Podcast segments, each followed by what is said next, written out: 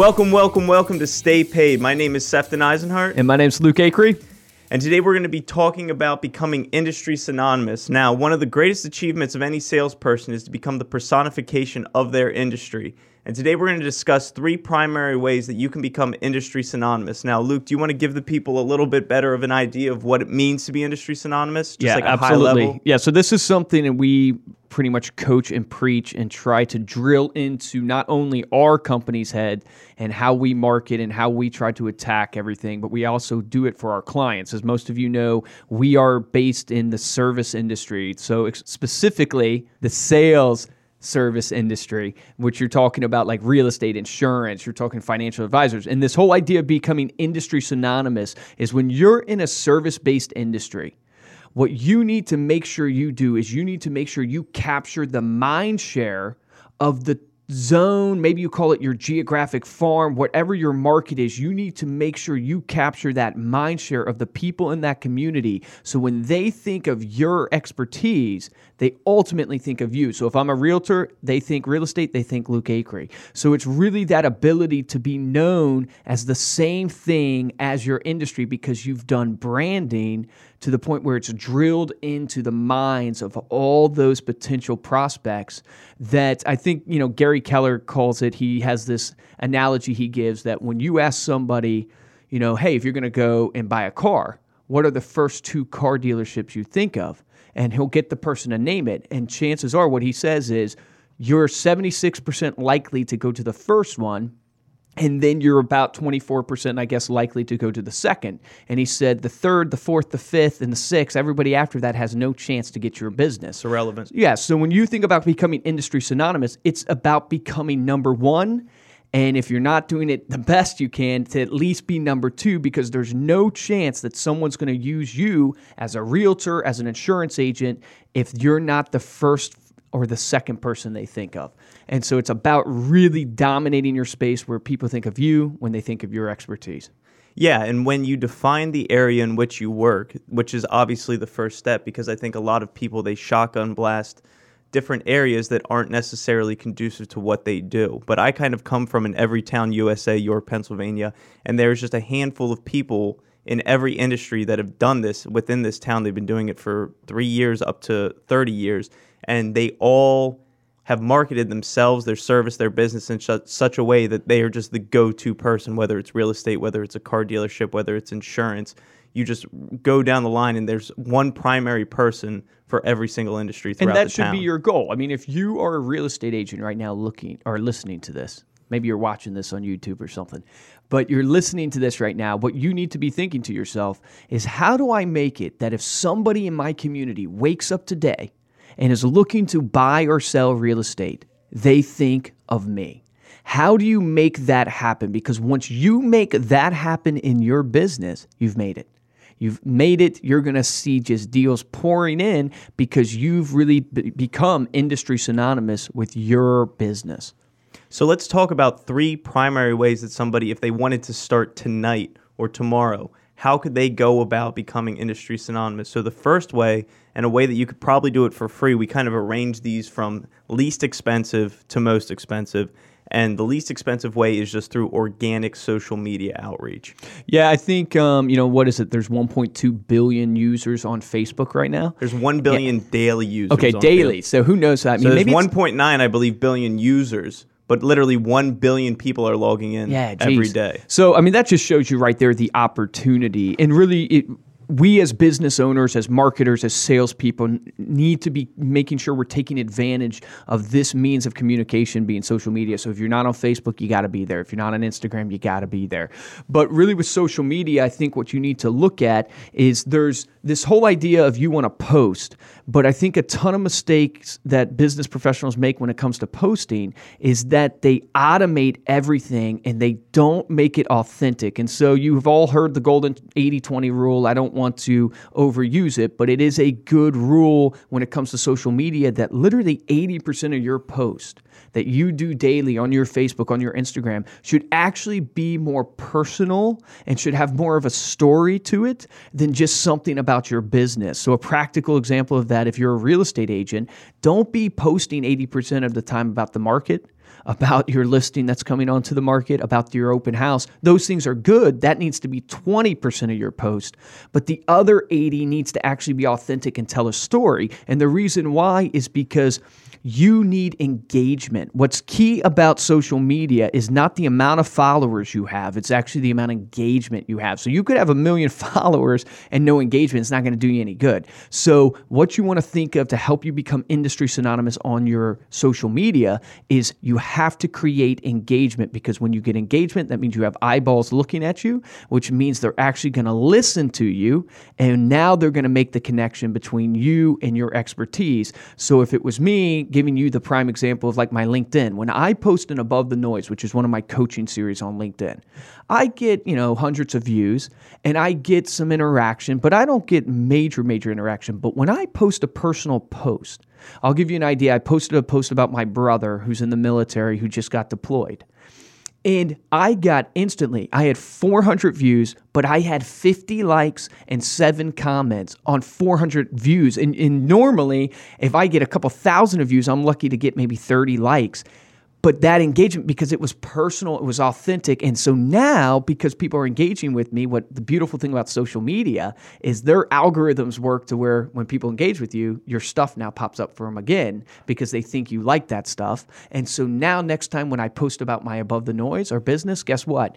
I'm going to have a better chance to be seen by all these people. So there's one practical thing that you can do with your social media. Be posting 80% of the time something more personal, telling a story, giving your opinion on something, snapping a photo of you and your pets, snapping a uh, picture of you pets. out to dinner, whatever it is, right? And then 20% of the time is about your business. And now, when they're engaging with stuff that's more entertaining, that's more personal, that's more relevant to them, then they're also going to see your open house. Then they're also going to see your market report. And they're going to start subtly thinking, oh, I need to go to Sefton because, of course, he's the market expert. He, he does post all the time about the market in York, PA. So, social media, that is a practical example of how you can become industry synonymous using it. And another thing that you have to do at the very beginning of any social media interaction is you have to figure out who you want to target and where they are because there are different channels where you can find different people. So, if you want kind of an older clientele, the baby boomers, that's going to be Facebook. Correct. All day long. They account for the longest time spent on the site. So, while a lot of young people are on there often, baby boomers are the ones that really spend time scrolling through and expend, spending an extended period of time. Then you work into Instagram, which is younger, that's more millennial. And then not many people would be on Snapchat uh, because a lot of Snapchatters aren't necessarily buying things from salespeople yet.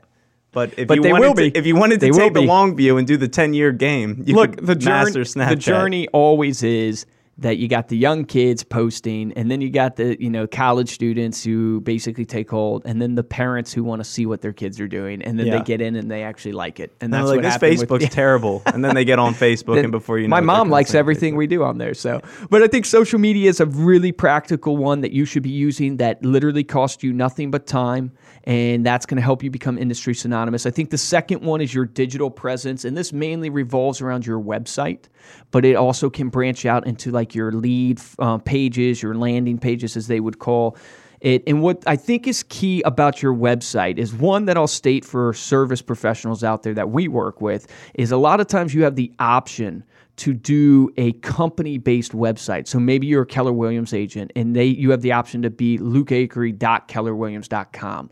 I would highly suggest to not do that. Take it, but don't use it as home base. Yes, you want your own website and you want to make sure you're capitalizing on what we talked about at the beginning, which is this whole idea of your market, your zone, because you need to make sure you're targeting in your website to have keywords. Because what you gave the example earlier, it was about when someone searches real estate, what is the uh, thing they always put in Google? When it comes to real estate, I mean, when you think about it, if they don't know who you are, which they probably don't in the beginning, they're going to type in real estate agent blank, blank being whatever your town is, whatever your area is. And when they type that in, having SEO keywords on your site that relate back to your town is what's going to create that top three search result in Google. Correct. So you want to, to become industry synonymous, you're looking at becoming industry synonymous in your local town, in your local market. So you need to make your website be all about your local market. And what I always tell, you know, real estate agents or insurance agents is become the local mayor of your town. That, Exactly, I mean, yeah. That literally is the thing that you need to be. I know Gary Vee is huge about preaching that. It's that you need to know the local farmers markets. You need to know the local ratings of the schools. You need to know the community events that are coming up. These should all be on your website. So now those keywords are going to tie into your Google searches, your Bing searches, and then hopefully you'll come up when people search real estate. Guess whose name they're seeing? They're seeing Luke Acree's name because though they searched, you know, real estate in York, PA, your website, Sefton, has so much about York, PA that all of a sudden they see your name at the top. And so I think your website, having it you know, SEO centric to your local town is one of the most fundamental things you need to do. And then please don't use your company's website because there's no guarantee you're going to be at that company forever. I just hate to break it to you that way, but it's not. You need to start building your own brand. Yeah, things change. So houses come and go, companies come and go, but the one thing that doesn't come and go is the community. That's what you're selling. So you might sell a house one time, you might work with a client five times. The thing that's going to remain consistent is the community. So if you can become that expert and if you can take it to the next level where you actually have people coming to your website not necessarily for real estate, but because you've done such a good job writing about the community, creating those events, I mean, forget about it. You've won the game right there. Correct. And they're always going to be thinking about you. It literally is about adding value for the people in your community. Think of your website not as a place to pitch your business. Think of a website that adds value to prospects in your community. And then all of a sudden, you also offer what your business is about. It's the same way you think about your social media. Maybe this is a trend that I didn't even see until I was actually saying it, but this is a trend that basically think of the consumer and that will lead them to come to you. And once they come to you, you have their attention. And because you have their attention, now you can market to them. And so you need to build your website and to become industry synonymous, you need to build it in a way that pre- presents value about your community, about, you know, obviously where you're at and what you're doing. And then you present what you're so good at. And that's why they make that association. Now, the third one is near and dear to my heart because it's the impression piece. And my whole business has built, been It's our built. bread and butter. Yeah, it's been built on this whole idea of that sticky impression piece, something that's going to live and have a long shelf life in the home, that's going to have an impact when you give it to somebody. I think it's absolutely critical that you invest. I always preach to people quality over quantity every time. Biggest mistake I see in new businesses is they always value cost way more than value. So they just they buy and they make decisions based upon cost, not based upon value. And the reality of it is is that when you look at your brand, that's the only thing that separates you from your competition. And so if you're putting together impression pieces and let's say it's a it's a one-page flyer that you made on Word, when people get that, That's it's bad. Yeah, Just so you know, that's well, bad. happens. It, It happens, but if you're doing people- it, stop. People do this all the Burn time, them. but you can't do that. And it's also if you're making the decision right now to do a farming. Uh, like a farm mailing of a thousand, and you're like, should I go with the cheaper postcard or should I do less and go with the higher quality? Go with the higher quality because what you're trying to do with this impression piece is get shelf life. That's been the whole key behind our whole product is that American Lifestyle Magazine has four weeks on average of shelf life. And what that allows is it allows the branding to actually take effect to where people are hanging on to that impression piece. It's making an impact. And that's what's keeping it in the home. So when now, when they see your face every single day and they're engaging with it, then they're going to think of you when it comes time to buy or sell real estate or comes time to buy or sell insurance. The other thing that you need to think of when you're putting together your impression piece is this consistent theme that we just walked through with social media and your website. It's about the value that it represents to the consumer. So f- don't just market with your impression piece that's all about you, that's all about your business, what you're doing, what you bring to the table. Give them something that entertains them, that brings value to them, that brings value to what and can help them in their life, because that's what's going to make the impact. I know Brian Buffini, he does this pop by thing, and he'll even get people to drop by like ketchup and uh, mustard bottles and like a whole it's like a barbecue set or whatever. But the whole point is he wants to give something that they'll actually use and appreciate. It's a little you know gimmicky but it sparks gratitude creates a buzz and that buzz and that gratitude is then reciprocated into referrals into a client into a repeat transaction. So when you think about your impression th- piece two things to think about quality over quantity and the value of the piece. Don't just do impression pieces about your business, like a business card about your business, a newsletter about your business.